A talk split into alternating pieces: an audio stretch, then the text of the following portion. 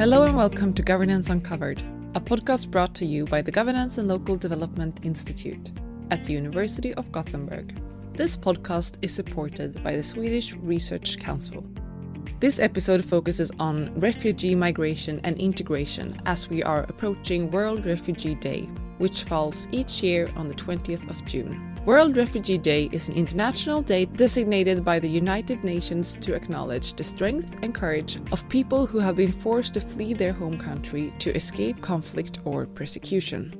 And joining us today for this episode is Daniel Masterson from the University of California, who will talk about his recently published paper, Dynamics of Refugee Return Syrian Refugees and Their Migrant Intention, in which he, along with his co authors, looks at what makes refugees decide to return home.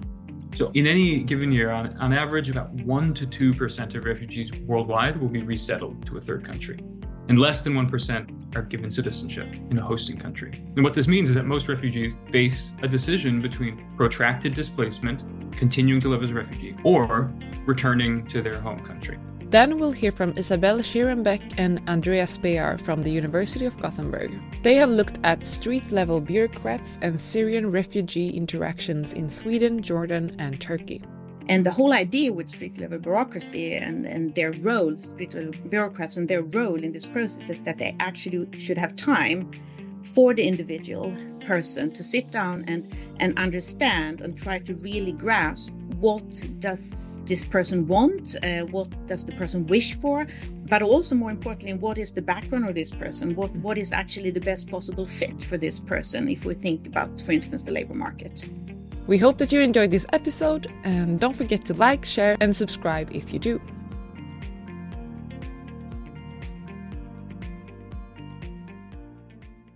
In the following interview, Daniel Masterson, Assistant Professor of Political Science at the University of California, Santa Barbara, discusses his recently published paper in the British Journal of Political Science Dynamics of Refugee Return Syrian Refugees and Their Migrant Intention, which he wrote together with Ala Alrababah, Marine Casalis, Dominik Hangartner, and Jeremy Weinstein. The paper looks at refugee return dynamics, specifically at Syrian refugees in Lebanon and Jordan, and their intentions of returning home. Daniel highlights that conditions like safety, security, service provision, job opportunities, and family networks in the home country play a larger role in influencing refugees' return intention than condition in the host country and we will now listen to what led up to these findings and why it is important for future policymaking. I'm Daniel Masterson. I'm an assistant professor of political science at the University of California, Santa Barbara. Thank you, Daniel, and thank you for joining us today. It's really exciting to have you with us and to talk about your paper. You recently published it in the British Journal of Political Science, and it's titled The Dynamics of Refugee Return Syrian Refugees and Their Migration Intentions. And in it, you're looking at this question of what makes migrants or refugees, rather, decide to return home, at least in, in terms of having the intention to return home. And you weigh the conditions in the host country and the conditions in the home country, in this case, Syria. And you find that the refugees in both Jordan and in Lebanon, that it's really those conditions in the home country that are affecting their intentions. Can you tell us just a little bit more about the research and the findings in your view? Sure. Thank you very much, Hon. So, as I'm sure you know, the scale of forced displacement around the world is, is staggering. According to UNHCR today, there are 32.5 million refugees worldwide. And beyond the devastating consequences of forced displacement, first and foremost for the people themselves, this also poses challenges for hosting countries and home countries and what many people might not know beyond just the scale of forced displacement is that in any given year, a very small share of refugees will be resettled or be granted citizenship in a hosting country. So, in any given year, on, on average, about 1% to 2% of refugees worldwide will be resettled to a third country, and less than 1% are given citizenship in a hosting country. And what this means is that most refugees face a decision between protracted displacement, continuing to live as a refugee, or returning to their home country. And so it was precisely this choice that most refugees face that we wanted to explore in this paper. We wanted to understand what drives refugees' intentions to return home intentions around when they would do so and why. And so this is a hard question to study because there is little reliable data on refugee return. So even UN data on return is limited because the UN gets data on return either when there is an organized return or when people self report to the UN that they returned. And lots of people return without reporting that to the UN. We can even think of incentives why people might not want to report because it gives them the freedom to possibly, if they realize that conditions in the home country aren't what they had hoped, return to the hosting country without any disruption in their UN registration. People might fear being cut off from assistance, for instance, if they were to report that they had returned. And so we wanted to collect data on refugees' experiences and their return intentions to try and understand the drivers of refugee return. And this sort of comparison of conditions in the host country and compare and conditions in the home country motivated our initial like very simple theoretical framework. And beyond just this sort of classic push-pull model of migration, we were also motivated to explore this because there's this implicit theory driving Lebanon's policy response towards Syrian refugees that has been explored in reports by like the World Bank and Oxfam and scholars such as Maja Janmyr that the Lebanese government is operating under a premise that if it makes life difficult for Syrian refugees in Lebanon, they will return home. And so there's this implicit theory underlying that policy that refugees will respond to hardship in the host country by leaving, by returning home. And so to explore this, we conducted a representative survey of Syrian refugees in Lebanon. We surveyed 3,000 refugee households uh, from August to October 2019. We also ran an additional survey Syrian refugees in Jordan, test the sort of the generality of the findings. And we looked really specifically at intentions. Because intentions matter for refugees. This isn't like studying vote intentions, where really what we care about is vote behavior. For refugees, we actually have a normative reason why we care about intentions because we want refugees to be able to make voluntary, intentional choices about where to live. And so, what did we find? First off, just the descriptive findings are that in this representative sample of Syrian refugees in Lebanon, only about 5% of Syrians planned to return within 12 months. So that was at that point, meaning before roughly the end of 2020. But in contrast, almost two thirds reported that they wanted to return home in the future. So we see this big split very low short term return intentions, but fairly high long term return intentions. And it's also worth noting that, I mean, saying that two thirds of the roughly 1 million Syrian refugees in Lebanon want to go back is saying that a sizable minority, roughly 300,000 people, plan to never go back. So, just descriptively, some important findings there. And then what did we find about the drivers of variation in people's return intentions? One of the key findings here is that push factors, conditions in the hosting country, do not seem to play a large role in people's return intentions. And so this consistently emerges across our analyses. So we run regression analysis of our survey data from Lebanon, regression analysis of the data from Jordan, we run a survey experiment in Lebanon where people were presented with hypothetical vignettes describing future scenarios in Syria and Lebanon and asking if, under those conditions, they would return.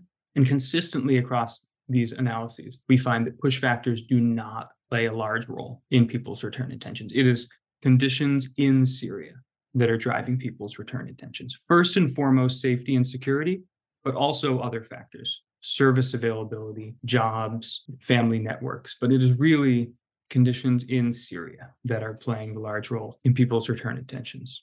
You know, in the paper, we're transparent about what happened next. And we were puzzled by these results. And we had pre-specified the analyses that we were going to run and our, our predictions. And so we stepped back and we asked, what could explain these results? How could it be that immiserating conditions don't change refugees' return intentions? You know, we saw these huge effects of safety in Syria on people's re- return intentions. And it led us to ask if what we were seeing might be some sort of threshold model where people simply will not return before safety is established in their home country. And so we started thinking about this threshold model or a model of lexicographic preferences that really emphasizes the role of security and safety in driving people's return intentions. The idea here is that if safety in Syria is below some threshold, people are not making trade offs between conditions in the host country and the home country. Simply put, if, if, if Syria isn't safe enough for people to return, they're not going to return. That is what the, the threshold theory proposes. And so to explore this, we looked to qualitative interviews that we had been conducting. And really consistently, we saw people talking about their vision for their future and the conditions under which they would return as really fitting quite well within a lexicographic preference model. People were simply saying they can't return to Syria under the current conditions because it is too dangerous for them or their family. And then we also returned to the results from the conjoint experiment and subsetted the vignettes into those where Syria was described as safe and those where Syria was described as unsafe. What we found was really consistent with this threshold model that when vignettes described Syria as unsafe, conditions in Lebanon and Syria, other conditions just did not matter. But when Syria was described as safe, we saw evidence that looked like people were in fact trading off I mean, overall, it looks like return is not going to occur without security in the home country. And the results also suggest that pushing refugees to return very well can increase suffering, but it's not going to increase return intentions. That's a very powerful finding, right? Because it really suggests that some of these, like you said, the policies in Lebanon, but I think it's a broader discourse that if you make life too easy for refugees, they'll never go home and that it then sort of justifies policies and and actions that are actually aimed at being detrimental to refugees and not necessarily supporting of them right? So that's i think that's a really really important policy implication of what you're what you're showing. I have a question for you and that is when i looked at your analyses it actually looked like you have the kind of local conditions of safety and then you have safety in the country as a whole. Are the conditions going to be safe going back to your home area or are they going to be safe going back? Is the country safe and stable? And if i remember correctly it looked like they both have an important effect in terms of your willingness to go back but it almost looked like the local conditions played a, a larger role than the national ones. Do i read that correctly or, or would you say that there's no real difference I agree with your interpretation of the results. And what you're referring to for people who want to look at the paper is the results from the conjoint experiment. And what we see there is that in vignettes where someone's hometown is described as safe, but not all of Syria, we see a large increase in people's return intentions. And in vignettes where all of Syria is described as safe, we also see a very large increase in return intentions. And those two effects are distinguishable from each other. So the effect of having all of Syria be safe is larger than the effect of having just their hometown be safe. But it is striking that the effect of having someone's hometown be safe is about a 35 percentage point increase, whereas all of Syria being safe is about a 42 percentage point increase in stated intentions. And so the effect of having someone's hometown be safe is almost as large as the effect of all of Syria being safe. What safety means to people is a question that we have received from plenty of helpful commentators in workshops and presentations.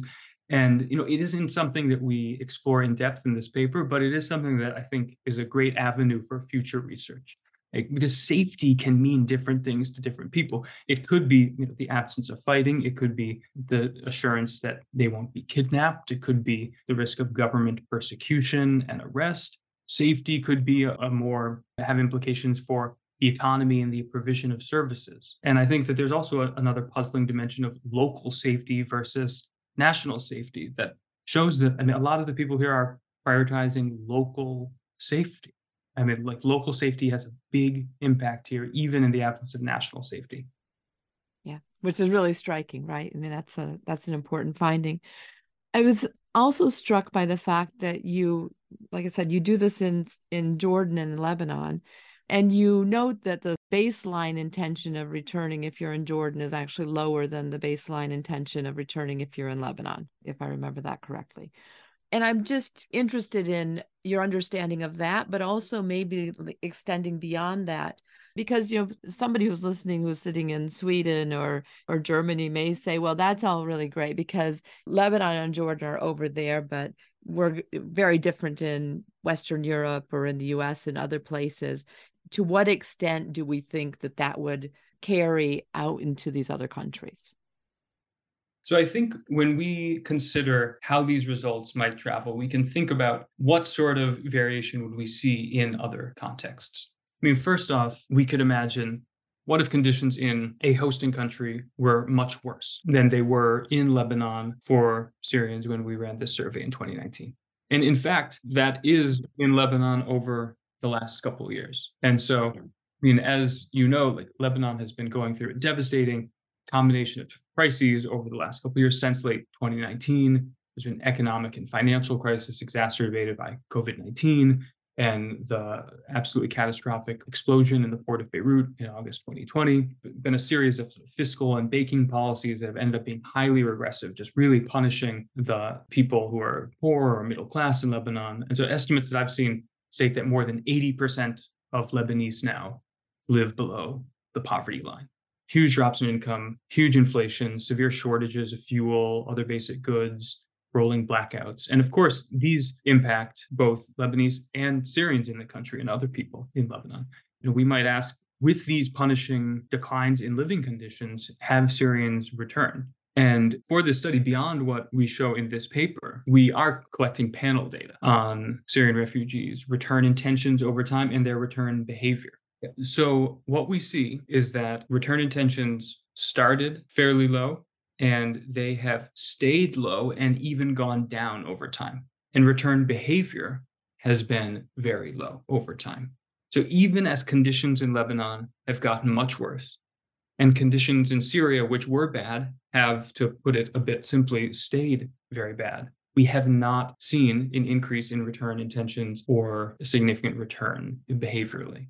And so, you know, we we could see this as evidence that conditions in Lebanon are not driving return behavior. I would be cautious to make that claim from sort of aggregate national level variation, and we would need to and will pay more attention to individual level variation to test that question about the impacts of the crisis in Lebanon on return behavior.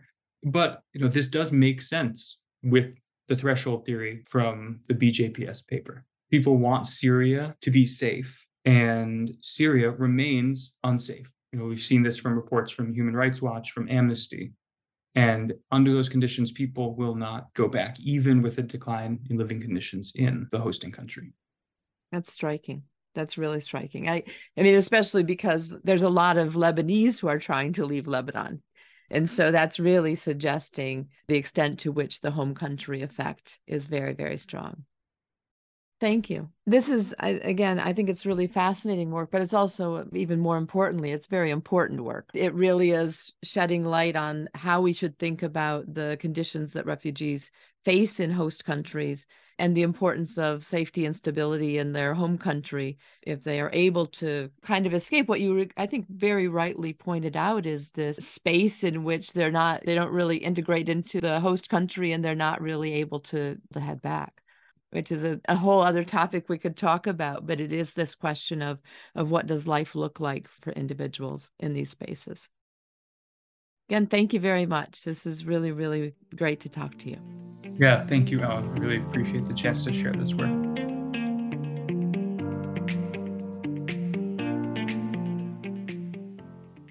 How does integration politics get implemented on an everyday basis? In the book Migration in the Welfare State To Implement Integration Politics, Isabell Schierenbeck and Andrea Spehar dive into the interactions between street level bureaucrats and Syrian refugees in Sweden to understand the challenges faced by both parties. Isabell and Andrea point to the frustrations expressed by refugees, in particular regarding long waiting periods, lack of follow up, language barriers, and feeling undervalued. Isabell and Andrea have done similar work in Turkey and Jordan. And when comparing the situations between the three countries, they note that while language issues and biased treatments based on accents remain prevalent in all three countries, there is evidence that the historical and cultural connections between specifically Jordan and Syria play an important role in the gratitude towards the government expressed by refugees. We'll hear more about this now. Isabell Schierenbeck, and I'm a professor in political science at the School of Global Studies here at Gothenburg University. And I'm Andrea Spehar, Associate Professor in Political Science at the University of Gothenburg and also Director for the Center on Global Migration at the same university. Thank you for joining me today. It's really great to be able to talk to you both about your findings from the book that you've published in Swedish, as well as the broader findings from the, the project that you've been working on, where you're looking at street level bureaucrats and Syrian refugees or refugees generally in Sweden, but also in Jordan and Turkey. So maybe we can start just by asking you to think about and, and describe for us the challenges that refugees and street level bureaucrats face in Sweden. Yeah, from our findings, we can say that um, refugees or Syrian refugees in Sweden they are facing uh, several different uh, challenges. Foremost, the challenges are about how they perceive the encounters with street level bureaucrats. Usually, they view uh, these encounters as very stressful and frustrating, and we was actually very surprised that there is so much frustration in these perceptions. Uh, that they put forward. And uh, the frustration is mostly about the long waiting periods. So, I mean, the institutions here in Sweden, at the local level, they're responsible for the integration in the society. And the street level bureaucrats, they are playing a great role in this. They were dissatisfied with Swedish Employment Office, that they were offered uh, different internships and uh, advice that didn't match their expectations or what they desired in relations to their working life careers and uh, also experiences they were also very dissatisfied with a very bad actually system for following up the different requests. So very often they were not uh, contacted uh, after the meetings. So that creates a lot of frustration and these long waiting periods. And then also some of them they felt that their competencies from the country of origin were devaluated and they were not listened to. That's the most, I mean, this frustration that everything takes long long time that they were not listened to and uh, also the frustration with language. That's also something that is very it was very common in their arguing or criticism towards um, the swedish institutions. Uh, the interpreters were not very appreciated actually because there was some kind of mistrust uh, on the side of the refugees that everything what they say it's not translated in a way that they expect to be translated. So it was uh, all these meetings were done in the hurry. So so we could say that more or less uh, they were afraid that their thoughts and the things they were putting put forward were not which is sort of Actually, part of the broader mm, sense of yeah, not feeling yeah. valued, right? Yes, I mean that their experience mm-hmm, isn't that they're not their yes. voice isn't coming mm-hmm. through. From the street level bureaucrats' perspective, what did they experience as challenges? Yes, uh, as we know from lots of other studies on street level bureaucrats working in, in similar offices or in similar policy areas as we are studying, we know that they they almost always think there is a lack of resources. And this was also the case in, in our study and it has to do with both money or funding and that is like the, the, the different programs and opportunities that they actually can offer a lack of those and especially also with regard to the fact that lots of the syrians are quite highly educated mm-hmm. and as andrea pointed out they come to sweden with a, a trajectory already of having working in specific positions and professions and so on and, and, there is a lack of those opportunities to offer those kind of opportunities and trainings for instance but then more importantly i think it's the time that there is a lack of time mm. and the whole idea with street level bureaucracy and, and their roles street level bureaucrats and their role in this process is that they actually should have time for the individual person to sit down and and understand and try to really grasp what does this person want uh, what does the person wish for? But also more importantly what is the background of this person? What mm. what is actually the best possible fit for this person if we think about for instance the labor market and that this time has been shrinking extremely, not only due to the so called migration crisis and the number of people who came to Sweden after 2015, but also over time, actually. And one of the things that they are pointing to is also the digitalization. Mm. Then this is, has gone very far, especially when it comes to the employment offices in Sweden. And they specifically point to this as a problem because they don't meet the persons, they don't see them. Mm. And also, oftentimes, there is problems for people to access the counseling and, or different opportunities that they have through different digital equipments and so on. So that's something that they're pointing at. They also actually to go back to this role of interpreters because mm. they also raise the challenges with language they also raise specifically when it comes to midwives, but also some of the other professions that they also see this mistrust. Mm-hmm. And they also experience, and they also experience that that they can't not always trust that things are translated and communicated the way they would wish for. Another thing I think it's important to raise with regard to the street level bureaucrats is that they find it problematic that there is very little communication between the systems.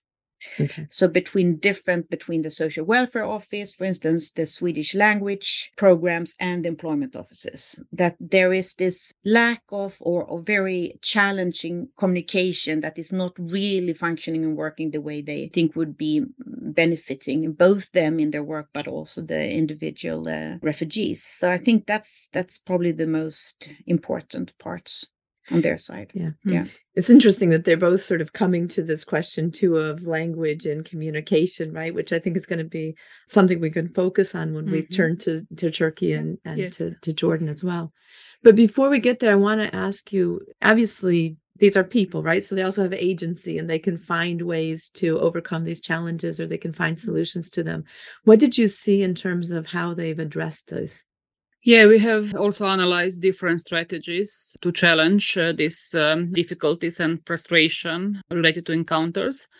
And sometimes when, when we think about or relate to the street level bureaucrats and how they think about the whole situation and migration crisis and so on, my impression was also that to some extent the street level bureaucrats they feel that migrants they should be satisfied and show gratefulness with whatever they get and, and that's something that we see from the swedish case that uh, refugees they don't really accept that so in many interviews they told us that they raised their voice by writing written complaints or to contacting different i mean supervisors to the street level mm-hmm. bureaucrats or to change the the office or just to yeah change the provider sometimes as well to find uh, civil society organizations for example that provide uh, swedish education mm-hmm. or to rely more on the ads in newspapers or online to find jobs than to get help from uh, the employment office uh, so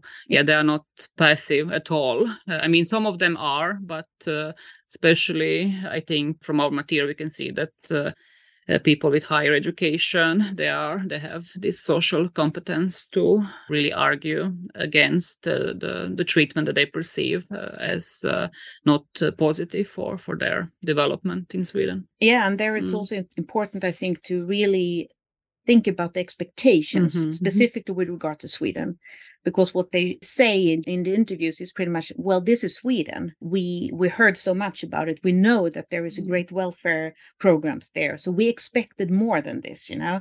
So i think that's one of the things also that is playing in here that they come to sweden with very high expectations. Mm. they also and that i think it's important to understand from a street level bureaucracy point of view that they are also very much connected with other people who have immigrated to sweden previously they compare with them or at the same time they compare with them and talk with them but also they have family members or friends that gone to germany for instance and they compare like mm. but also i mean they have still contact with for instance they're going back to the midwives again you know they have still contacts with their doctors from syria so when things are not like uh, done in a proper way at all, according to them, or when they are like mm-hmm. don't recognize the advices they get from the Swedish with mm-hmm. midwives, for instance, or how things are handled in Sweden, then they call their Syrian doctor who might not even be in Syria any longer, but somewhere else, and they compare and they ask questions back to the Swedish uh, midwives in this case, you know. So I think it's uh, in that respect, I think it's important to both think about expectations, but also that this is very well connected mm-hmm. uh, persons who oftentimes really also have agency and use it in different ways. And also because the Syrian migration went so many places, right? There's many different experiences mm-hmm. they're able to mm-hmm. to compare to. Yes, mm. definitely. Definitely. What did you see in terms of how the street level bureaucrats, though, are able to either adjust or to overcome the kinds of challenges you were talking about in terms of time, to worry about digitization? I mean, some of them, especially the persons who had been working for a long time, were extremely frustrated. And most of them, I would say, also was very critical to the changes that have been made and don't think that they can, can do the work they're supposed oh. to mm-hmm. do or carry out the work the way they actually from experience think it's the most appropriate way to do it you know so i think with a few exceptions there were also a lot of frustration on behalf of the street level bureaucrats and also with regard to complaints some of them of course had examples of refugees like andrea said who they don't think it's grateful enough and so on but some of them also understood the frustration really and made i mean you know they have discretion as part of their work task and, and, the way they're going to carry out the work. Some of them really went far beyond what you're supposed mm-hmm. to do as a street level bureaucrats to actually assist and help out refugees that came with papers to them that they didn't understand or with papers that are like saying things in mm-hmm. contradictory mm-hmm. ways. They made phone calls after the work hours. There were even examples of people who were like collecting clothes and uh, other stuff for refugees that they had contact with who had kids you know and so i think it's also important to to recognize that the frustrations exist on both mm, sides yeah. so to say and that actually you know, makes you wonder about the turnover right and that you're talking to the street level bureaucrats who are still there mm. but then there's probably also some who have just decided to exit the entire definitely the entire thing yeah. Let's think for a second about comparing it with what you see in Turkey and Jordan. Because one of the things I like about this project is how you're doing this comparison across places. What do you see as the differences in terms of how the refugees are responding in Turkey, Jordan, compared to, to Sweden? At first it's just important to point out that uh, we are not really done with that analysis yet so we're working with that uh, still. I think uh, one really interesting finding here is that you would sort of expect that if you compare sweden turkey and jordan jordan has less resources much less than both turkey and sweden and you would sort of expect that the, the refugees are more satisfied in sweden and, and turkey or express satisfaction more you know and less in, in jordan but we don't see that that clearly. In the Jordan case, there is actually the refugees express a lot of gratitude to the Jordanian state, to the Jordanian local governments, and so on. And they are, I would say, more critical than towards the NGOs working there. But mm-hmm. they have this, they they refer a lot to the fact that they have been like connections and relationships with Jordan and Syria, especially in this area across the borders mm-hmm. for long time historically. They understand us they understand our culture. They understand where we are coming from. I think that's interesting because I think it says again something about how important this this understanding or this experience of that somebody really see who you are and understand who you are, how important that is, and that maybe there is too much of a focus on material things like what you actually get in the other mm. end you know mm. in this literature so so i think that's one interesting finding of course also in jordanian case of course also if we think about response strategies to if they're not satisfied and so on it's it's there we have this whole system of wasta yeah. you know so there's also this whole idea that there are ways to get around things to, to do it a bit different there are opportunities that the system allows for more permeability sort of like you know that for good and for bad but it's definitely something we see in our also in a sense it's sort of it's more legible because in that way i mean wasta has also been a way that you get things done in syria mm-hmm. right so mm. it's it's much easier to be able to apply what you know as a strategy mm-hmm. to be able to deal with you know mm-hmm. sluggish bureaucracy and other problems when it's the same way of dealing with it versus in yep. sweden where that's not mm-hmm. really as much of an option for yeah. them even though they actually compare syria and jordan and says it's in syria it's much more bribes but here it's was so they make some kind of distinction in the material so yeah but that's, that's but i don't yeah. want you and also the language it's also very one important issue here because uh, differently from the Swedish and Turkish case, they can also understand each other. So on the other hand, they also really discuss these uh, issues of that they are treated badly, that they hear what accent I have, they know yeah. where I'm yeah, coming yeah, from. It mm, depends where I'm coming. Mm-hmm. This kind of like, of course, the dialects mm-hmm. plays in here, and that's very clear also in the mm-hmm. Turkish case that the language is an issue that it's Mhm. constantly Yes, raised in the. Turkish case. Mhm. Yeah. Mm. Because even if they hear the accent and they and they bias against me because I'm Syrian, Mm. at least I'm speaking speak. directly Yeah. to them, right? Yeah. And that's Yeah. a very big Yeah. difference. Yeah. a very big difference. But it's also interesting. So we're, Daniel Masterson is also has a paper that's looking at Lebanon versus Jordan. And one of the things that he and his colleagues find is that interest in leaving Jordan is actually lower than even Lebanon. So there's Mm. something else Mm. that might be going on that helps to explain that Yeah, as well. I think you're right that the, Mhm. the language and communication is a very big part of this. And have you had a chance to look at the street level bureaucrats side of this yet, or where does that stand? Not that much yet. that we much. have the material and we have done the interviews, and of course we have We been didn't analyze looking looking at them and so, but we haven't analyzed them that Mhm. clearly. We'll have you back to Yeah. talk about Yes, that. yes, yes, yes. When when you Mhm. think about putting this together and and the nice thing about the book was it was really aimed at kind of the broader public it's not an, as much an an academic intervention as it is i mean it has academic purposes but it's it's really aimed at saying here's how things can be improved and here's what needs to be taken into account what do you think are the main policy implications of the work that you've done so far I would also like say, before we go to that, just to say a few words about the Turkey as mm-hmm. well, because I Yeah. think one factor that was really very prominent in our material was this perception of discrimination that we didn't find in in Jordanian Swedish case. Uh, so it was a great mistrust towards the, the Turkish state and also street level bureaucrats. The opinions were raised that they were marginalized in, in these processes, encounters, and they didn't trust. And also the exit uh, strategies were pretty different. Uh, it was uh, it was about pretty much about the loyalty or neglect. You know, I just I don't dare to say anything. I don't dare to question. Just have to stay calm and avoid troubles. Uh, so that was really striking for the Turkish case. And they also have a very different sort of legal status in Turkey Yes, than they do in. Jordan Yeah. and Sweden, which makes you think Mhm. that that might be part of what's Yeah. playing into that. Mhm. Yeah, Yeah, very think so. interesting. And also many problems with the language communication. And uh, Mm.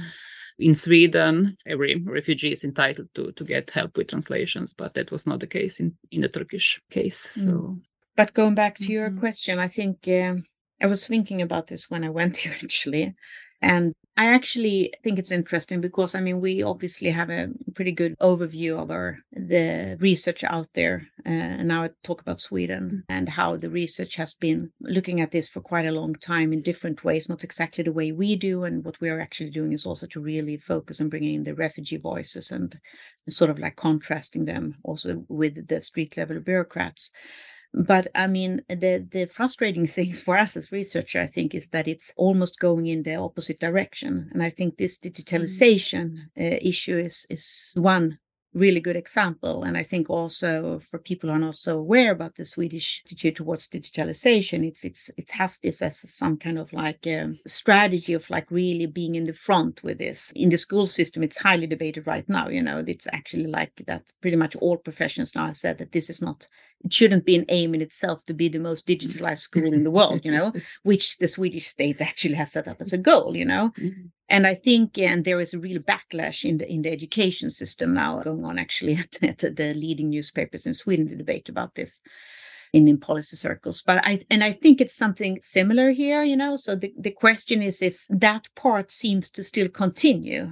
Hopefully, I think one of the things that we can see is that there is really a discussion of this kind of communication between different areas, like between social welfare, between and employment offices and, and SFI and so on, that there is like an idea of really working with having them more connected. Unfortunately, I don't think it's always from the point of view that this is important for the refugees and to actually be more relevant for their introduction into the Swedish society. But this is has been raised for for other purposes that has to do with criminality and um, other issues. I don't know if you agree with me, Andrea. Yeah, I agree completely. And I also think from the refugee perspective that it's important to to take them seriously and also to Swedish, uh, Jordanian and Turkish uh, integration programs are very different. Here in Sweden, invest a lot of uh, money and resources, uh, especially to the first two years um, of these integration programs and processes. The refugees, they are meeting many different kind of street level bureaucrats uh, during these two years, but actually they are not informed enough at the beginning of this program how everything works. I think really that Swedish street level bureaucrats and also politicians should to some extent lower the expectations because I mean these high expectations to really present the Swedish state to them as a perfect mm-hmm. example mm-hmm. of how the things uh, functioning and you know with uh, regard to the rule of law and effective bureaucracy and all that. That's really not the truth. So, I mean, they should really lower the expectations and and tell them that this will take time, how much time it takes to validate your diplomas and how much time it takes uh, to do the internship and to learn the language. And and of course i mean i think that refugees they will not accept that because they want to uh, normalize their lives as soon as possible. Actually many of them they don't want to go through all these programs but that's how the, the, the swedish system is designed. Or they so want to do um, parallel. That's yeah only parallel yeah but faster. why can't they both yeah, yeah. work someplace and do and learn language, yeah, language and you know mm-hmm. and that's something that mm, yeah. it's repeated throughout the material mm, that mm. you know i have much more mm. resources and capability than this yeah, you know why yeah. why i'm not allowed to mm. to use which also mm. gets back to the feeling of of being undervalued and not being as being yes. as capable yes. as you yes. as you are yes. Mm-hmm. but it's very interesting because what seems to be coming to the forefront is the importance of communication right yes. setting expectations mm-hmm. digitalization all of that is about the communication aspects and it goes beyond just the language right but also how do we engage and how do we mm-hmm. interface? It's fascinating work. And again, thank you so much for coming and sharing it and for the work that you're doing. It's really great. Thank you. Thank you too. Thank you.